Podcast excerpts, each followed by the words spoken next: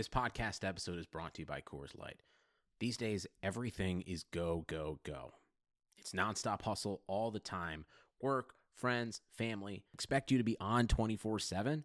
Well, sometimes you just need to reach for a Coors Light because it's made to chill. Coors Light is cold lagered, cold filtered, and cold packaged. It's as crisp and refreshing as the Colorado Rockies. It is literally made to chill. Coors Light is the one I choose when I need to unwind. So when you want to hit reset, reach for the beer that's made to chill.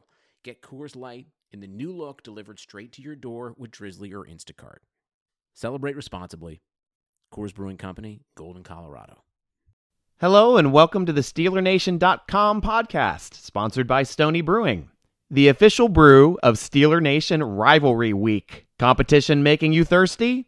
Crack a Stonies. Pure, honest beer.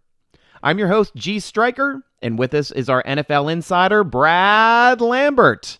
Brad, another great win coming off a bye. What did you see last game to give Steeler fans some confidence moving forward? Man, it's always good when you're stacking wins. And right now, the Steelers look like they've really found their groove. Yeah. And they're clicking on all cylinders. They're looking great. And you're right. Stacking wins is important because starting off the season one one and one steeler fans are ready to jump ship ready to burn down to jump off some one of the 200 bridges there in pittsburgh but man we turned it around and fortunately three wins in a row changes a lot for the franchise and and last win was a big one especially when we tied the Cleveland Browns in the first matchup. It was nice to see them, even though we had that. I don't know what's going on with this team, Brad. Maybe you can enlighten me a bit but the the whole first quarter, it looks like we're just mired in trying to figure out what we're trying to do on offense. It seems like Ben has to get kind of like banged up or injured first before he's ready to play. Today it was, or this past game it was a broken finger, and he got motivated yeah. and he played he played his lights out after that point. Yeah, I, I I mean the Steelers have always been a slow starting team. Mm. That's just kind of how they are. I don't know if it's fundamentals. I don't know if it's strategy. I honestly don't know what it is, but it's something we've all been used to for years now. Yeah. Um, so the, the the main thing is when you start slow, you can't let the other team start fast. So yeah. that's what really hurt us playing the Ravens last time. And I had a front row seat. I was there. Oh, I flew nice. across the country from California. Perfect to watch these guys uh unfortunately lose, which was is always the worst. But, yeah, yeah. You know, they went down fourteen nothing. Yeah, that's quick. right. Yep, I remember that game. Yeah. So I mean, that, that's something you can't do, and um, you know, I I will go toe to toe with anyone against you know uh, on this topic, but I think the Browns are a really good team. I agree. They have a lot of uh, a lot of issues, obviously, with you know not just firing head coach and offensive coordinator and Todd Haley. But that defense is nasty. Okay. So the fact that the Steelers just moved the ball at will, you know, yeah. started the second quarter till the end of the game, got protection. James Conner, yeah. Yeah, was unstoppable. Yes. They kept Roethlisberger clean, yep. which you just mentioned. Yep, only one you sack. I mean, and that was a great effort by Myles Garrett. And Garrett's going to make a play. You just got to try to limit him. He's a monster. Yeah, and, yeah. and, and you know what? I, I think you know uh, health has a lot to do with the success recently. I mean, if you look back again. Yeah. Uh, you know the the Chiefs game and the Ravens game. I mean, we were not great. We didn't have Haden. Hilton was hurt.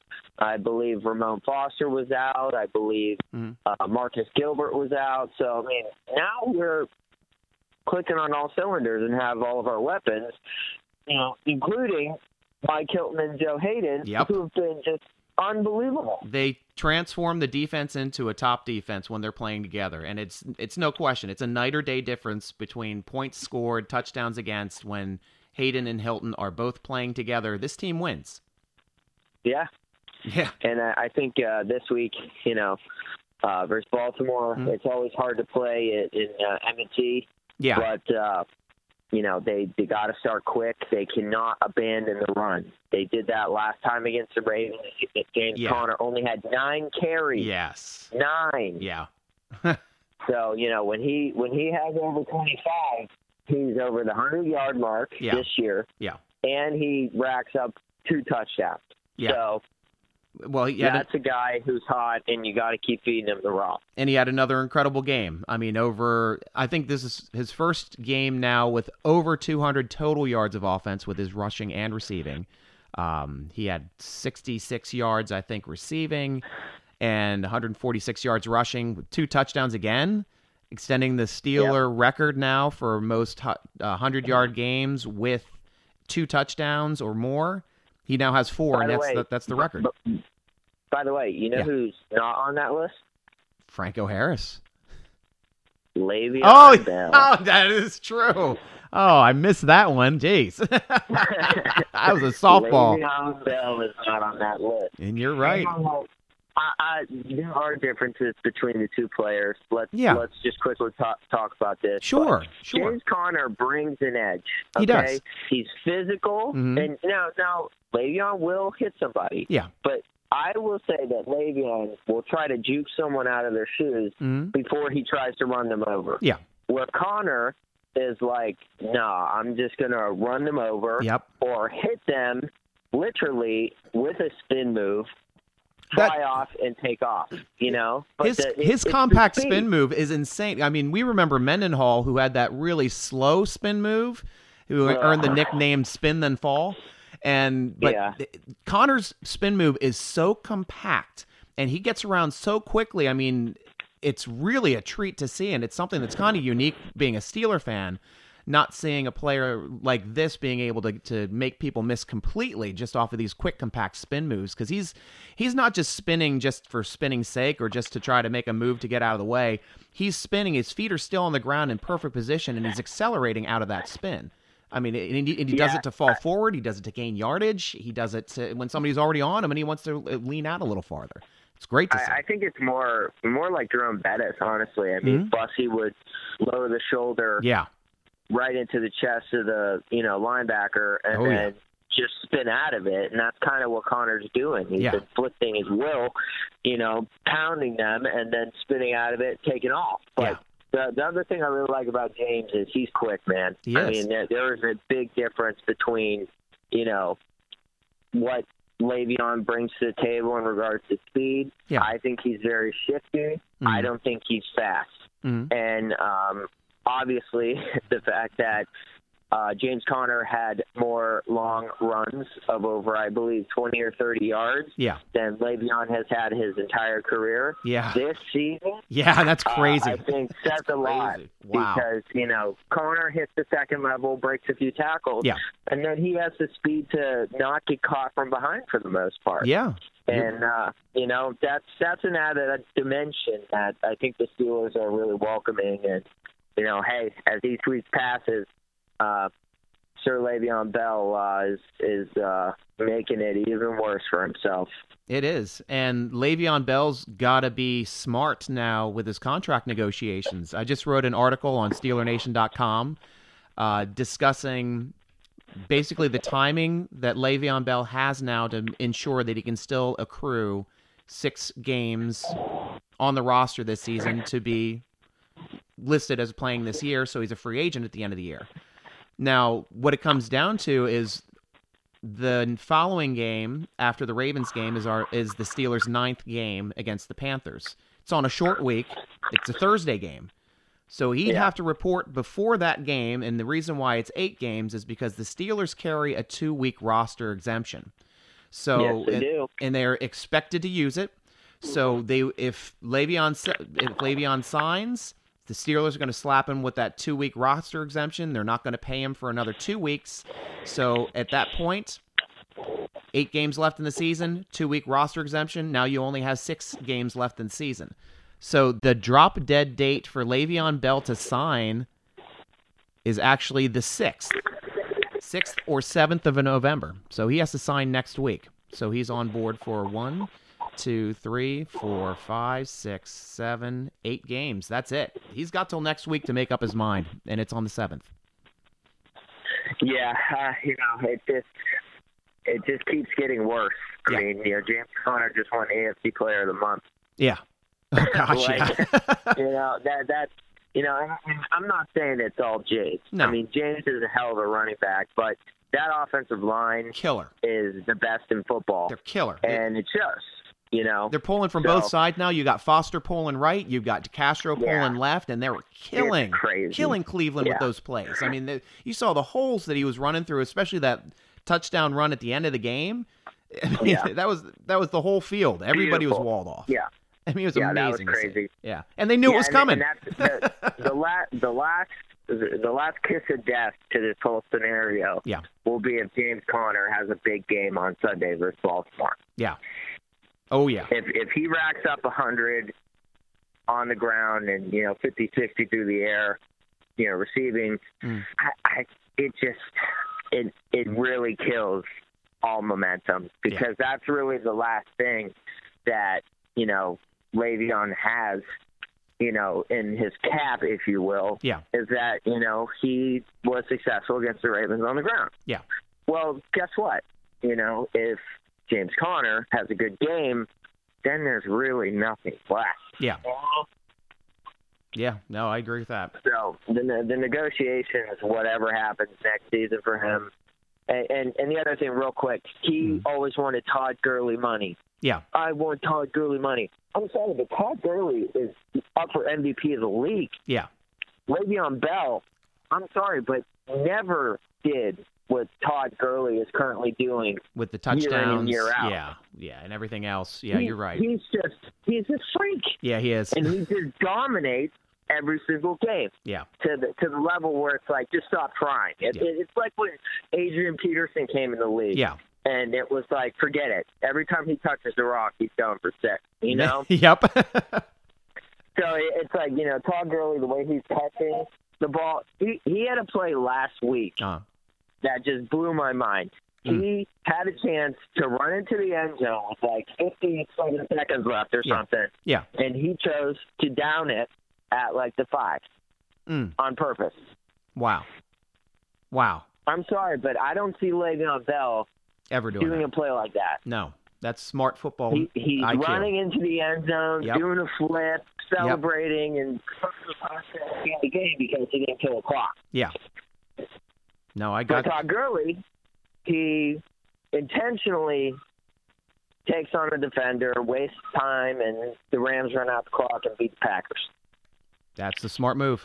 That ensures the victory. Just, I I just, I'm sorry, but the whole argument that that's never going to happen. Yeah. Ever.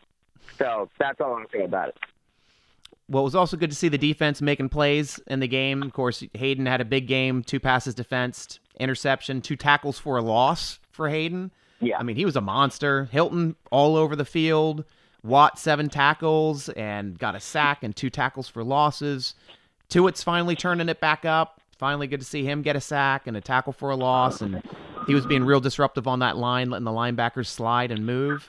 And I mean, that defensive line did a great job of holding Nick Chubb to 65 yards. I mean, he had like 50 yards at the end of the first quarter. Rest of the Yeah. game, he had 15.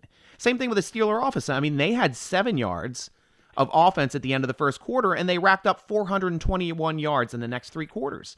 I mean, this team puts Yeah. together four full quarters. They can have a 600 yard game. No problem.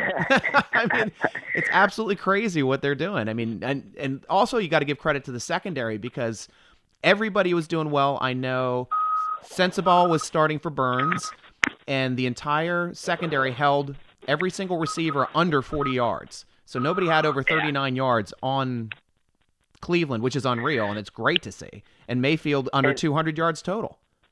And, and I gotta say, Mike Hilton, he has shut down Juice Jarvis Landry Yep. twice this year. Yep. Shut him down. And No slot. talking, Yep. You're right. Yeah, we're not talking like Mike Hilton as like Champ Bailey in his prime. Like we're we're talking, he's a really, really good slot corner. Yeah. But he shut down the number one receiver for the Cleveland Browns. Yes, he did. and he's done it twice. And his tackling, he doesn't miss tackles. Nope. He's physical. What a steal by Kevin Colbert and, company to find him on the street. Yeah. I know the Patriots the, the Patriots are wishing they had him back. I know that. Oh my goodness, Guy's a monster. What a steal! Yeah, he and, is. and Joe Haden, like you said, he's been absolutely phenomenal. I think he's up for team MVP. Yeah. Next to James Conner. Yeah. Um, and you know, it looks like Ben and AB are clicking now. Yes, it which does. is really Oh, important moving forward. Juju's been consistently awesome. yeah. Um, I'd like to see more out of the third receiver. So hopefully James Washington's back on the field this week. They sat him last week, Yeah. not injury related. Yep. I think it was more of a get your shit together and uh, let's go. So I, am hoping. I'm hoping um, he can pick it up. But Hunter, is, Hunter's talent. doing the the dirty stuff right. Hunter's blocking Yeah, really yeah. well. I mean, Hunter, he's- Hunter's journeyman. He got his, he got, yeah, he is, and he got two third downs conversions for the Steelers to keep drives going. But he's got to catch those deep James- balls, and we need that. We need that that. person. James we need that. do that. Yeah, we need that know, person. To, we need somebody to. do that. Somebody needs to step up. Either Hunter or Washington does need to step up to start getting those I, deep I balls. really think it'll be Washington. Yeah. I think he's still adjusting. I mean, it took Juju half of last year to really get going. Yeah. So hopefully, hopefully this is where James kind of breaks out. well, there's no no arguing that Washington does have the higher ceiling. No argument there. Oh my goodness. Yeah. Yeah, he's a he's a freak athlete. So Yes. give him a little bit more time, and I I think he'll be just great because his hands are awesome. Yeah. Now the crazy thing coming out of that game too, what happens after a big Steeler loss in Cleveland? You blow up the coaching staff. Fired a head coach and offensive coordinator Todd Haley. Hey, sorry, you're unemployed again. But Yeah. man, I've never seen an organization fire both a coordinator, a top coordinator, and a coach mid-season. I, I'm not. Well- it's unreal. Unreal. Here, here, here, here's the thing I'll say about this, Uh-huh. and I don't want to waste too much time on it, but Yeah. Jackson is a joke. Yeah. I mean, if you watch anything of you know the Hard Knocks show, Uh, he had no respect by any of the other coaches or any of the other players. yeah. Every time he spoke, it was all look how awesome I am and Yeah. I'm the head coach and blah blah blah and you know he wasn't saying anything meaningful or insightful. It was all just like trying to talk and convince himself why he should be sitting in that chair. Yeah. You know? Yeah. So like he he had no business being the head coach, and I'm really not surprised it sucks. And you know, it, I'm I think they'll be much better with with Greg Royal, you know, moving forward because Hue Jackson is just terrible. Yeah. It's it's crazy though, but I mean they were for Cleveland Brown, you know, the, the city itself and for their team, I mean they were actually having a decent year. Two two wins already. They got a tie against the Steeler. They beat the Ravens. Four games went to overtime. I mean, it was it it's a competitive team. And Yeah. frankly, I, I understand why the rift was on offense and why they were so upset with each other.